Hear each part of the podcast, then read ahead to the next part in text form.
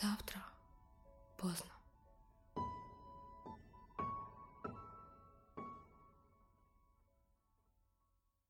Приветствую вас, дорогие слушатели! Я сегодня для вас подготовила терапевтический рассказ, называется «Кюссон». Этот рассказ о том, как найти внутренние силы, как пройти через испытания и прийти к внутренней силе, к опоре и чувствовать жизнь такой, какой ее задумала природа. Первая глава, первая часть.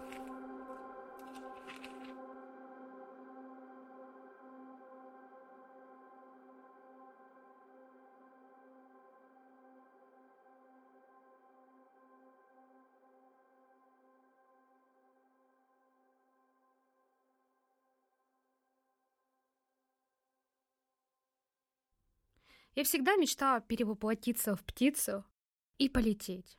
Широко распахнув крылья, дыхая свежий воздух и рассекать бескрайние просторы, преодолевая земное притяжение с радостью, ощущать на себе встречный ветер и парить, поймав попутную струю воздуха.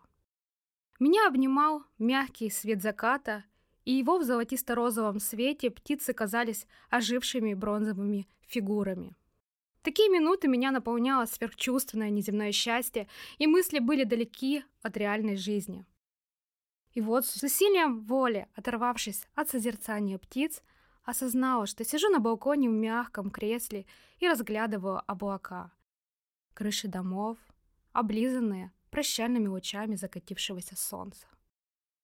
Расслабляясь в кресле и утопая в его объятиях, не заметила, как уснула. Очнувшись от наложенных чар Морфея, на улице уже заметно похолодало. Поежившись мягко по чине кресла, поняла, что день уступил ночи горизонт, и дул уже прохладный ветер. Я подскочила и закрыла окно, меня бил озноб. Осмотрев пространство вокруг дома, увидела, как бескрайнее черное небо укрывало своим мрачным покрывалом окрестности, и только свет фонарей рассекал темноту освещая лишь скромные участки асфальта. Накинув на себя легкую кашемировую шаль, направилась в комнату. Кот по имени Бася, свернувшись клубком, ожил и мелодично затарахтел. Он протяжно зевнул, вальяжно растянувшись в позе ребенка, и подмигнул мне глазом. Заглянув на часы на кухне, я увидела, что стрелка, дрогнув, перешагнула и показала мне, что остался лишь час до полуночи. Не зная, чем себя занять, и устав водить глазами по пустым стенам, забралась в гардеробную, где лежали некоторые из любимых книг. Предварительно взяв с кухни табуретку, я встала на нее и стала просматривать книги. Мой взгляд буждал по книгам от полки к полке и наткнулся на книгу в сильно потертом кожаном переплете, которую раньше никогда не видела. Откинула защелку и осторожно перевернула первую страницу, прочитав ее название «Кюсон». Плюхнувшись в любимое кресло, проверила наличие входящих сообщений на телефоне, где не было сообщений от близких людей, и погрузилась в размышления о жизненном пути. Мне недавно исполнилось 20 лет, впереди вся жизнь, но чувство, что я не нахожусь на своем месте, будто бы преследует колесо сансары. Следую удобным маршрутам, и даже пробки совпадают минута в минуту. Я живу неосознанно. И так крепко свыклась, что не имея ничего примечательного во внешности, что надела броню и спряталась от несовершенного окружающего мира. И всегда была чувствующей по-особенному людей и этот мир. Такие мысли навеяли слезы, и я почувствовала себя одиноко среди людей. Шумно вздохнув, перелистнула страницу книги, увидела яркую картинку, на которой запечатлено изображение поля розовых пионов. Картина была такой реалистичной, что я почувствовала запах этой цветочной поляны. Я шумно вдохнула этот аромат и зажмурилась от удовольствия, почувствовав легкий ветерок в своих волосах. И распахнула глаза – Оказалось, что я стою посередине этого поля. Я сильно ущипнула себя за локоть, но это ничего не изменило. Я закрутилась бешено вокруг себя, как юла, и от моего движения зашелестели цветы. «Ничего не понимаю», — ошеломленно пробормотала я. Здесь царила атмосфера спокойствия, что я позабыла обо всех своих заботах и с огромным интересом без капли страха стала раздумывать, куда я попала. Втянув в себя опьяняющий аромат цветов, я побежала вперед с ускорением, пробираясь между богоухающими кустами, как вдруг увидела границу, где поле заканчивается, и дальше лежал только рыжий песок. По мере моего движения ощущался теплый сухой ветер. Стало неожиданно жарко, и меня при каждом шаге обжигало сухим воздухом раскаленной песчаной бездны. На мое удивление, все растения, которые служили границей песчаных просторов и цветов, прекрасно себя чувствовали и ни чуточку не засохли. И я тем временем шла вперед, не останавливаясь ни на секунду, и решительно наступила на горячий песок. Я посмотрела вниз и увидела, что мне в тапочки попал песок, который обжигал мои ноги. Но заинтересованность происходящим достигала апогеи, что попусту не придавало значения жгучему песку. Оглядев пространство перед собой, увидела одну лишь бескрайнюю пустыню вокруг. Поддавшись азарту, прошла ошеломленно еще несколько метров, не понимая, где нахожусь, во сне или наяву, в бреду или в ясной памяти. И внутри стало нарастать чувство беспокойства, что все это реальность. Я обернулась назад и обнаружила, что пионы исчезли. Везде был один рыжий песок и ничего более. Поддавшись очередному порыву, устремилась назад к тому месту, где предположительно была граница с полем.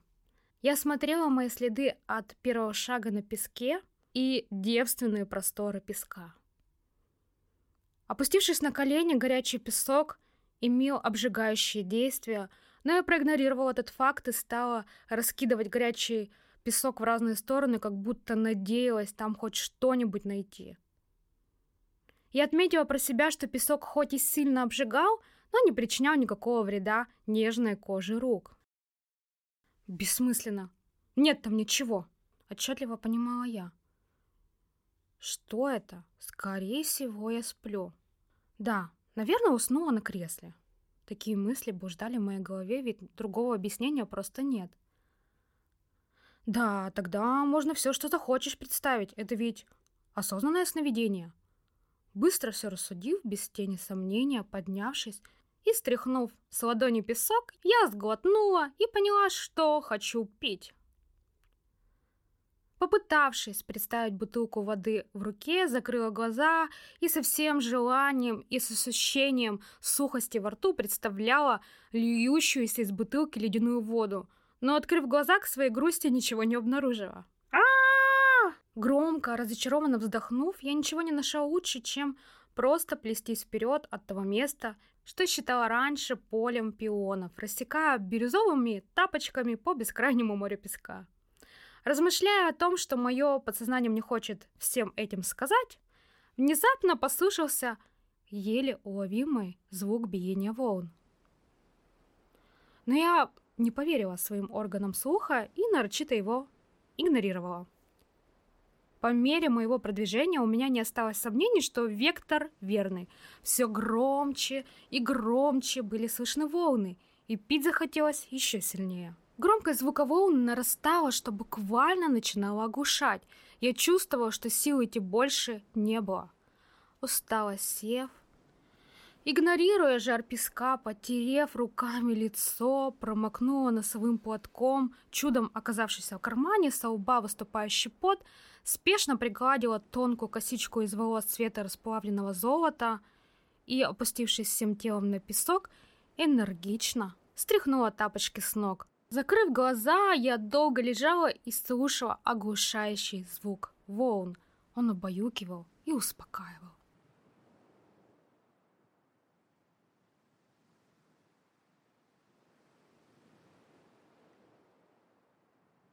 Я начинала чувствовать себя спокойно и умиротворенно. Все беспокойство отошло на второй план, я была здесь и сейчас. Энергия этого места завораживала. Я ощущала, что внутри меня зарождается неведомое мне чувство, которому еще не нашла слова. Это чувство емкое, всепоглощающее, дарующее какое-то знание. До моего уха, помимо прибоя волн, стал доноситься звук музыкального инструмента — я распахнула глаза. Это был звук гитары, и этот звук гитары завораживал. Я не смело села и оглянулась в поисках источника звука. В этой точке, где море сливается с небом в горизонт, окрашенный закатом, вдали на паруснике освещался силуэт юноши. Он запел. Его тембр голоса был бархатистый и проникновенный.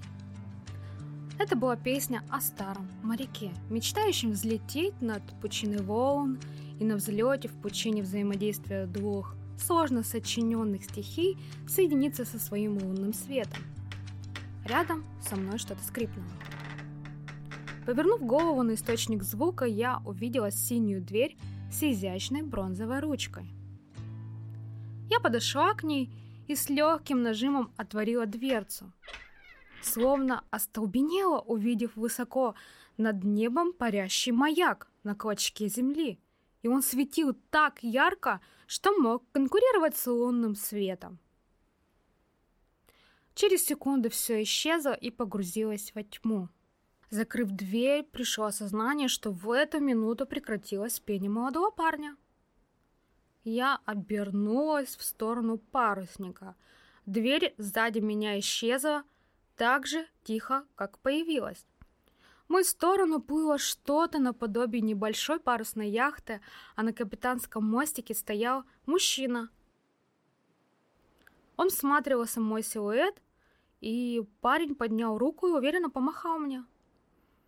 Я удивленно посмотрела и неуверенно помахала в ответ – этот молодой незнакомец выглядел необычно. У него были длинные волосы цвета соломы, собранные в косички наподобие дредов. Он был долговязым, а черты лица его были приятными и мягкими.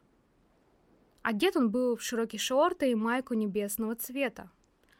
Я могла назвать его прекрасным. Подплыв поближе, он прыгнул с палубы в воду и активно поплыл в мою сторону. Поднявшись на берег, он стряхнул своей гривой дредов, от чего разлетелось множество брызг. Он по-простецки снял футболку, выжил ее и снова одел. Я подошла поближе к реке, рассматривала его парусник. Больше всего мне нравились паруса, которые отсвечивали лазурным цветом и переливались в цвете солнца. Сзади меня громко откашлялись, как бы привлекая внимание, принудив меня тем самым развернуться в направлении звука. Но сюк ан сальтуля и ты как? Это все, что он посчитал уместно произнести во всей этой неказистой ситуации. Я отметил, что он искренне и открыто улыбался. Его голос был мягкий, как бархат, и создавал доверительное отношение ко всему, что могли произнести его уста. Я просто застыла в немом молчании, не осмеливаясь произвести что-то уместное в ответ. Почувствовав себя в каком-то сказочном сне, я то и дело себя пощипывала – желая быстрее очнуться от грез, но что, конечно, он обратил внимание и ухмыльнулся. Я тем временем просто стояла столбом, размышляя. Наверное, каждая девушка в моем возрасте мечтает о таких грезах. Я должна была бы кинуться навстречу этому прекрасному незнакомцу, и мы бы уехали на его паруснике. Но я всегда отличалась неординарным мышлением и я не считала себя эффектной девушкой, но знала, что произвожу приятное впечатление. У меня подвижная нервная система, я легко могу покраснеть при неудобном разговоре в одной ситуации с близкими людьми, а в другой, где необходима непоколебимость, не показать свои слабости и быть максимально собранной. Эх, он был высоким, что приходилось задирать голову вверх и ощущать себя маленькой девочкой в яслях. Он стоял достаточно близко и незримо нарушал всяческие расстояния личного пространства, при этом ехидно улыбаясь. Осмотрев меня сверху вниз, отчего я внутренне содрогнулась, ведь всегда ощущала себя нелепо с такими великанами. Собравшись духом, я выпалила громко и четко. «Ты кто? Вихрь чувств от своей несобранности пронесся мурашками импульсов по телу. Я начинала ощущать себя глупо. Отразившаяся гамма чувств на его лице от облегчения до скептицизма разжигал жгучий интерес. Он повторил свой вопрос третий раз только на понятном мне языке. Как ты очутилась на Кюсон? Я уже была до конца обескуражена и энергично выпалила. Я не знаю, мне кажется, через какой-то портал в книге или, возможно, это альтернативная реальность. Я не знаю, где нахожусь сказала я активно, жестикулируя. Он посмотрел на меня со смешинкой в глазах и громогласно рассмеялся. «Что, правда, не знаешь?» С тенью сарказма в голосе спросила. Я смотрела на него все так же снизу вверх. «Правда?» Чувство неловкости просто сковывало. А мне был симпатичен, чего уж скрывать. Ну и в то же время немного пугал. Посмотрев его небесно-голубые глаза, я признала, что никогда не видела таких запоминающихся глаз. Я всматривалась в них и проваливалась их в бездну. В них вроде бы и жизнь била ключом, и в то же время отражалась усталость от их тягот. Он меня манил, как светлячок во тьме. Я чувствовала, что проваливаюсь в омут этих глаз, в этот океан. Нет, в какую-то вакуумную бесконечность. Он неуверенно отвел взгляд, и покачал головой. Быстро поднялся и развернулся всем корпусом ко мне. Все это казалось мне нереалистичным. Он без слов протянул мне руку и позвал пойти с собой. Подойдя к воде, он, видимо, собрался с духом. Знаешь, я не буду сейчас объяснять, что сейчас произошло, но я отчаялся и не верю, что вообще такое возможно уже. Я маяк. Что это и с чем это едят, расскажу, когда осознаю все произошедшее – но я очень рад, что ты появилась в моей жизни. Ты свет, а я маяк. Мы один механизм. Мы вместе сила, а порознь слабость. Но то, что возложится на твои плечи, это не просто и... Прости, но у тебя теперь нет выбора. У тебя появились обязанности перед этим местом. Это Кюсон, это место, весь этот мир Кюсон. И сейчас мы отплывем и направимся к нашему маяку. Там ты будешь жить и, пожалуйста, не спрашивай ничего. Я вижу по твоим глазкам, что в тебе просто бушует целый ворох вопросов. Но ты должна их разложить по полочкам внутри своего сознания и задать мне пять вопросов. Всего пять. Я отвечу на них подробно и тщательно, поэтому подумай хорошо. Я просто размякла и разнежилась от его голоса и энергии, исходящей от него. Я чувствовала себя с ним как наедине с собой. «Как тебя зовут? Прости. Я даже не знаю, как тебя зовут». Меня зовут Маша. Машенька. Он произнес это трепетно, как бы пробуя на язык. Мне нравится. Это все, что было сказано им. Он разбежался и прыгнул в воду. Жестом оглянулся и позвал за собой. Я была вынуждена последовать его примеру и плыть за ним к палубе парусника.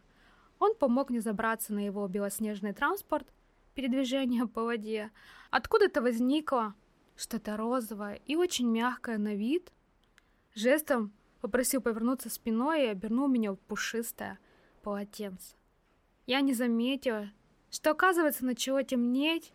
Он открыл небольшую дверцу, делящую палубу и капитанский мостик, и проводил аккуратно по ступенькам в его покой. Он сказал просто «устраивайся» и ушел.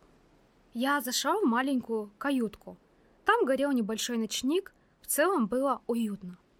Меня било зноб то ли от нахлынувших чувств, то ли от мокрой одежды.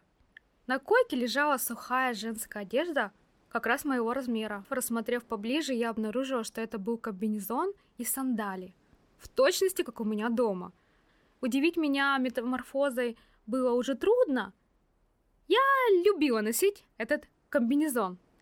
Я увидела напротив койки дверь в ванную комнату. Я мысленно загадала за ней мою ванную дома. Открыв дверь, я увидела лишь темное помещение со скромными удобствами. Быстро приведя себя в порядок, выходя и закрывая за собой дверь, я распустила свои густые волосы и улеглась на койку, нырнув под одеяло. И к своему стыду ни разу не вспомнила о родном доме и брате. Я просто заснула. Я проснулась с первыми лучами восходящего солнца. Здесь, на Кюсоне, солнечный свет отливал розовато-голубым отливом, создавая завораживающее зрелище. Я быстро соскочила с кровати, буквально запрыгнув в свои лимонные сандали. Уверенно выбежав на палубу, я остолбенела от увиденного зрелища. В метрах 15 от нашей палубы стоял величественный маяк, скрывая свое основание в пучине курчавых кустарников. Небо, окрашенное рассветными переливами, буквально завораживало и дарило чарующее действие. Но, несмотря на все это великолепие, чувствовала щемящую тоску по дому. Отогнав невеселые мысли, я увидела сидящего на кромке борта статного юношу, смотрящего с ухмылкой на меня. Он жестом пригласил меня следовать к маяку. Он был противоречив, не создавал он впечатления закрытого человека. Обернувшись, он дождался, когда я с ним поравняюсь. Я его спросила, «Расскажи мне, что это за мир? Куда мы направляемся? Я не могу следовать за тобой беспрекословно. Я не понимаю, какой миссии ты мне толковал вчера». Он хлопнул меня по плечу и похвалил за нестандартный подход. Ты попала сюда совсем не случайно. Каждый человек несет в себе свет — и человек, как носитель добра, так и зла, и каждый выбирает свой путь. Это место находится во снах. Это сюда приходят люди, чтобы разобраться в волнующих вопросах. Кто-то по концу жизни теряет весь свет, ему трудно засиять с новой силой. Ну и никто в этом не виноват. Каждый сам в ответе перед своей совестью. Но за последний год я никого здесь не встречал, поэтому слегка решил развлечься, устроив тебе небольшой квест. Я не понимала, о чем он говорит. Гамма чувств негодования в доли секунды отразилась на моем лице. «Хорошо», — спросила я. «Я тот человек, который теряет свой свет?» «Ладно, ладно», — остановил он мой бурный протест, опять скептически рассмеявшись мне в лицо. «Хм, не теряет, а позволяет тьме поглотить свою добродетель. Прошу тебя, пройдем со мной внутрь маяка. Я покажу тебе твою временную комнату, и после того, когда ты почувствуешь, что твой свет разгорелся с новой силой, ты сможешь отправиться домой. Кстати, ты мне задала три вопроса, осталось два. Подумай хорошо, что бы ты хотела спросить, прежде чем мы начнем. Конец первой главы.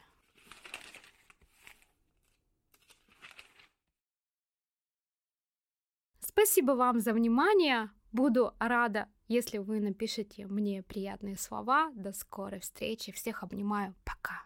Продолжение следует.